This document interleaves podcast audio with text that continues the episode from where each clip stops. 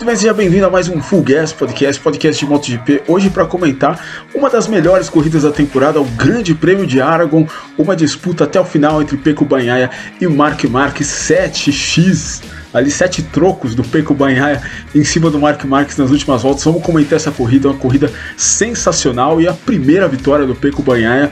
Se tinha um lugar realmente para o Peco conseguir essa vitória, é, merecendo muito, é, seria em Aragon e seria em cima do Mark Marques, que é o Mr. Aragon, venceu lá cinco vezes só na MotoGP e quatro das últimas corridas que ele participou lá. Todas as corridas da era Michelin que ele participou em Aragon, ele tinha vencido e o Peco Banhaia conseguiu derrotá-lo para a sua primeira vitória. Ninguém pode falar que o Peco não mereceu, foi muito bem. Mas antes de comentar a corrida, vamos passar rapidinho o resultado da prova. Peco Banhaia venceu a corrida com o Mark Marques em segundo, Juan Mir saindo da sétima posição, conseguiu o terceiro lugar, depois Alexis Spargaró Espargaró, a Prilha se acostumando aí aos primeiros lugares da MotoGP. Alex Espargaró quarto, depois Jack Miller, Enea Bastianini, grande final de semana do Enea Bastianini com a Ducati é, GP19, a Ducati de 2019. Ele passou pela primeira vez pro Q2 no sábado e conseguiu agora a sua melhor posição na sua temporada de estreia na MotoGP, o sexto lugar, muito bem no Bastianini. É, ele passou o Brad Binder no finalzinho, foi o sétimo, Fábio Quartararo apenas em oitavo, vamos falar dos problemas dele já já, Jorge Martin nono, Takaki Nakagami décimo, Ikele Kuona décimo primeiro, Alex Rins décimo segundo, Paul Espargaró décimo terceiro, Miguel Oliveira décima quarta posição, o décimo quinto, o Danilo Petrucci. No campeonato, Fábio Quartararo lidera com 214 pontos, à frente do Peco Banhar com 161, são agora 53 pontos entre os dois,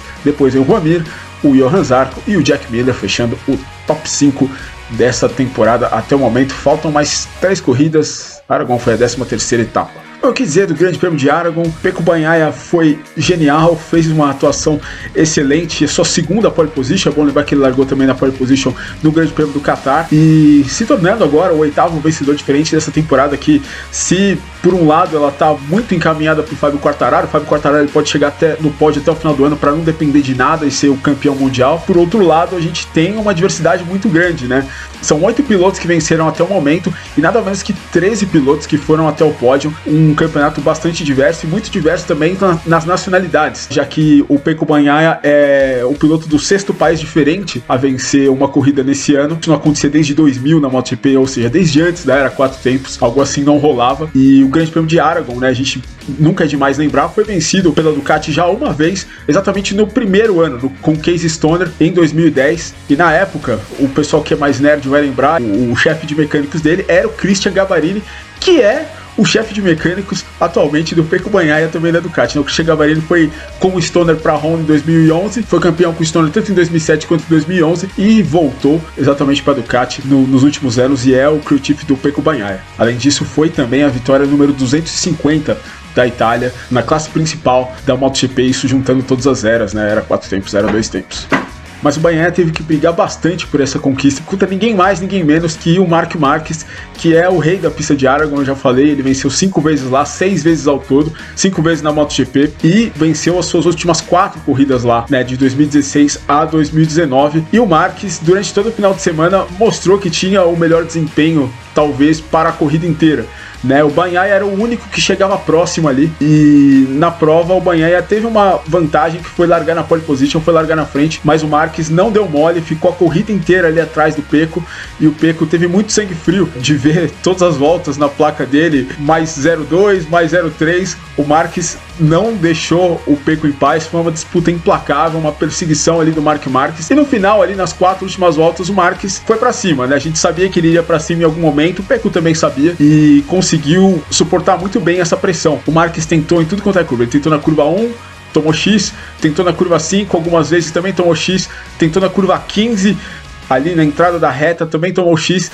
E na última volta ele tentou a sétima e última vez nas últimas quatro voltas que ele tentou é, passar o Banhaia, ele também acabou tomando um troco ali na curva 12. O Banhaia tá freando muito bem, que eu acho que esse foi realmente a vantagem do Banhaia, essa foi a vantagem ele estava freando muito melhor do que o Mark Marques. Não sei se por uma questão física, o Marques a gente tem que lembrar que ele não está 100% ainda do braço, não sei se está conseguindo segurar legal. O fato é que um, um, detalhe muito interessante é que o Marques ele estava falando ofegante depois da corrida, é, depois da na entrevista dele para o Simon Craper no Parque Ferme, ele estava falando ofegante, ele estava muito suado. Você pode ver até pelas bochechas dele que estavam refletindo quão molhado ele estava.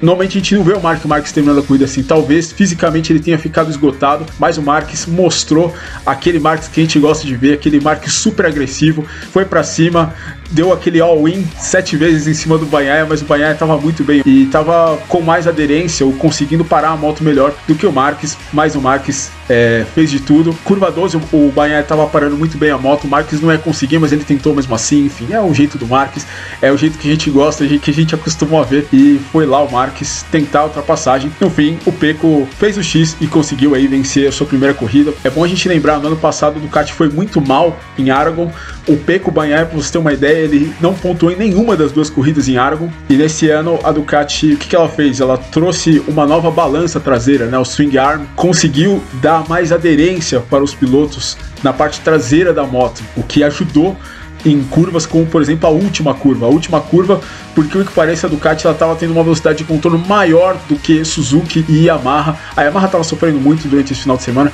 mas a Ducati estava bastante estável dentro das curvas, o que foi muito importante para essa vitória do Banhaia e foi muito importante também para a dobradinha dos dois, né, do Banhaia e do Miller. Na classificação foi a 50 pole da Ducati, a gente não pode esquecer, e foi a primeira dobradinha da Ducati desde o Grande Prêmio de Aragon de 2018, né, quando o Jorge Lorenzo fez a pole position, André Dovizioso ficou na segunda posição. No fim, a corrida lá na frente foi sensacional e acabou deixando o resto em segundo plano. O resto da corrida também foi bom, mas essa disputa das últimas quatro voltas foi realmente muito bacana e uma daquelas que a gente vai lembrar para sempre, assim como aquelas do André Dovizioso com o Mark Marques nas últimas voltas. Foi mais uma daquelas e mais uma vez o Marques, né? Porque o que pareça, né? O Marques sempre sai perdendo dessas disputas com a Ducati, né? Ganhou só uma vez na Tailândia em 2018, se a gente for lembrar. Mas enfim, o Marques está voltando ainda. É, esse é um ano de readaptação adaptação para ele. Vamos ver o que ele pode fazer no ano que vem. Realmente a impressão, pelo que a gente viu nesse final de semana, pela aquela queda que ele teve, principalmente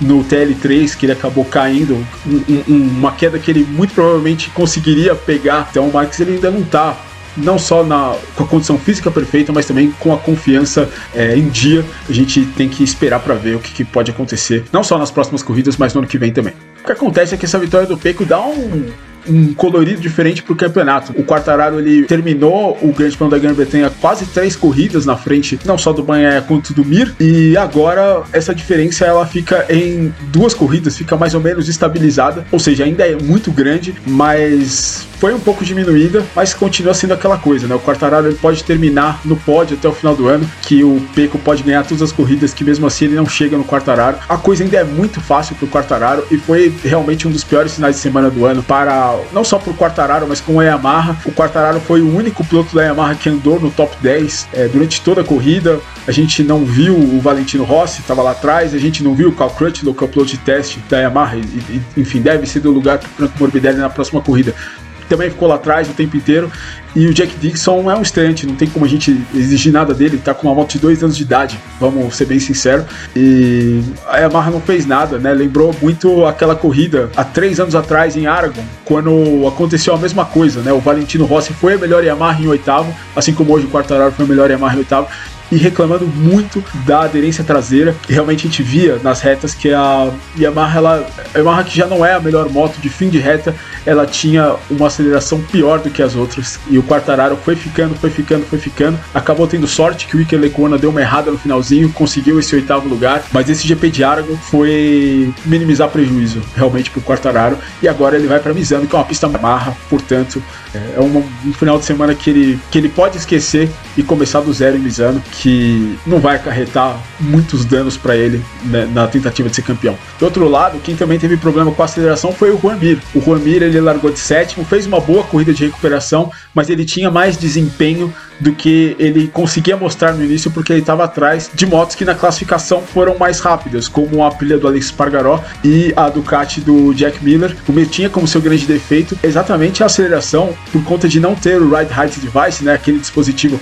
que abaixa a traseira da moto e consegue fazer o piloto acelerar mais e obter mais performance, já que abaixa o centro de gravidade da moto. A Suzuki já tem esse dispositivo, só que eles decidiram não utilizar no Grande Prêmio de Aragon porque ainda é um dispositivo meio cru, segundo o que se comenta. Preferiu não usar. Esse dispositivo foi trazido para a pista na Áustria. Os pilotos têm usado, mas também ainda estão meio reticentes quanto a esse dispositivo. Ele não está 100% desenvolvido, então foi o grande problema do Juan Mir e o velho problema da Suzuki de se classificar mal. E o Mir não conseguiu estar perto aí dessa disputa da vitória entre o Peco e o Marx. Mas de qualquer maneira, o terceiro lugar é um resultado positivo sim para o Mir, que agora consegue se destacar nesse top 3 do campeonato. Falando do resto dos pilotos, Alex Spargaró fez uma ótima corrida mais uma vez, a, a Prilha se acostumando aí com os lugares da ponta, uma quarta posição. Ele depois da corrida falou que tem fome demais, que gostaria de um pódio e realmente ele tem um pacote agora para um pódio. Destaque negativo dessa corrida da Prilha, o Maverick Vinhales. Obviamente o Vinhales vai sofrer um pouquinho nesse começo. O Vinhales sempre andou com,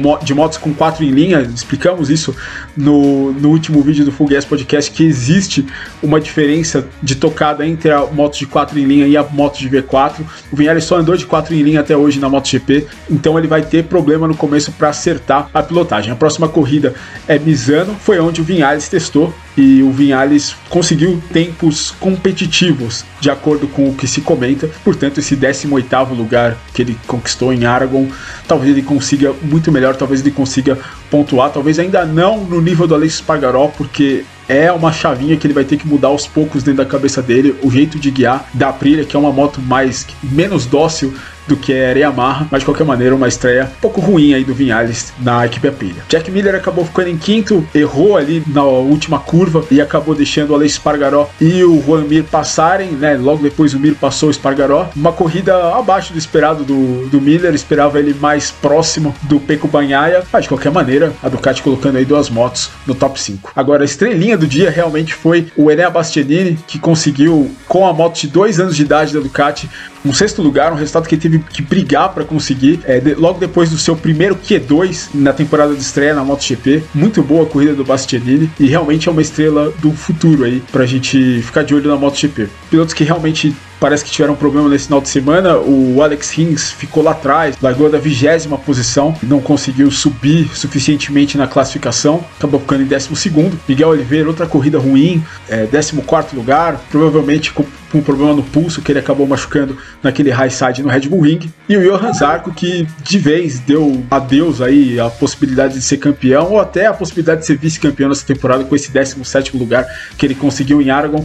O Zarco, que muito provavelmente vai ter que fazer operação do Arm Pump, operação que o Quartararo teve que fazer esse ano, né, depois de todo aquele problema que ele teve no Grande Prêmio da Espanha. O Zarco vai ter que fazer essa operação e provavelmente vai fazer logo depois do Grande Prêmio de San Marino. E o Zarco foi o único piloto que escolheu o pneu dianteiro médio, né? Todos os outros pilotos escolheram o duro e, enfim, mas de qualquer maneira ele não teve um bom final de semana desde o início. Deve sofrer também em Misano se o caso dele do Army Pump realmente é sério, como parece que é. Passando para as outras categorias, Moto 2, uma vitória incrível do Raul Fernandes, uma semana depois de ter machucado o pulso, num acidente de bicicleta. Ele foi operado, foi para Aragon, não sabia se ia andar, ele machucou o pulso direito, né? Vamos lembrar que é o pulso do acelerador e do freio. Foi para Aragon correr e conseguiu. Ele não só venceu, mas como ele venceu por uma larga margem, seu companheiro de equipe, Remy Gardner, o San Louis acabou caindo, deixou as coisas um pouquinho mais fáceis para ele, mas de qualquer maneira o San Louis estava suando para ficar junto com o Raul Fernandes e o Raul Fernandes aí deixando claro que ainda está vivo no título, né? Se superando nessa corrida, uma grande vitória dele. O Fernandes venceu com Remy Gardner em segundo, Augusto Fernandes na terça. Remy Gardner tem 251 pontos, Fernandes tem 212, faltam 5 corridas, ainda é uma vantagem bem confortável para o Remy Gardner, mas de qualquer maneira o Fernandes mostra que está vivo, o Marco Bezek é o terceiro, o Marco Bezek que acabou caindo em Aragon. Na Moto 3, um papelão dos líderes do campeonato que acabaram caindo os dois.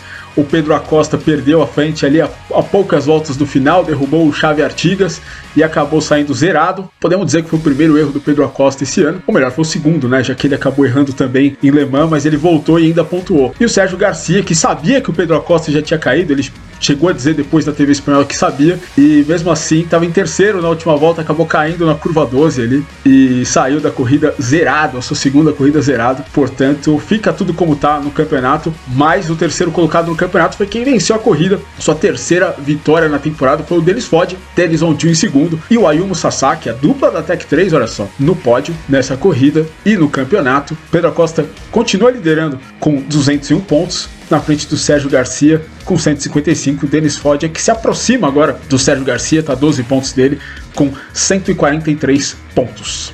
Enfim, esse foi o GP de Aragon. Semana que vem tem Grande Prêmio de San Marino. A gente volta e com a possibilidade de um título para o Brasil com o Eric Granado na final da Moto E. São duas corridas e o Eric está a 7 pontos da liderança do Mundial. Vamos ficar de olho nisso. E é isso aí. Se você gostou do vídeo, curta o vídeo. Se você está me ouvindo, muito obrigado por chegar até aqui. Se você gostou, considere se inscrever. E a gente volta na semana que vem com o Grande Prêmio de San Marino. Um abraço.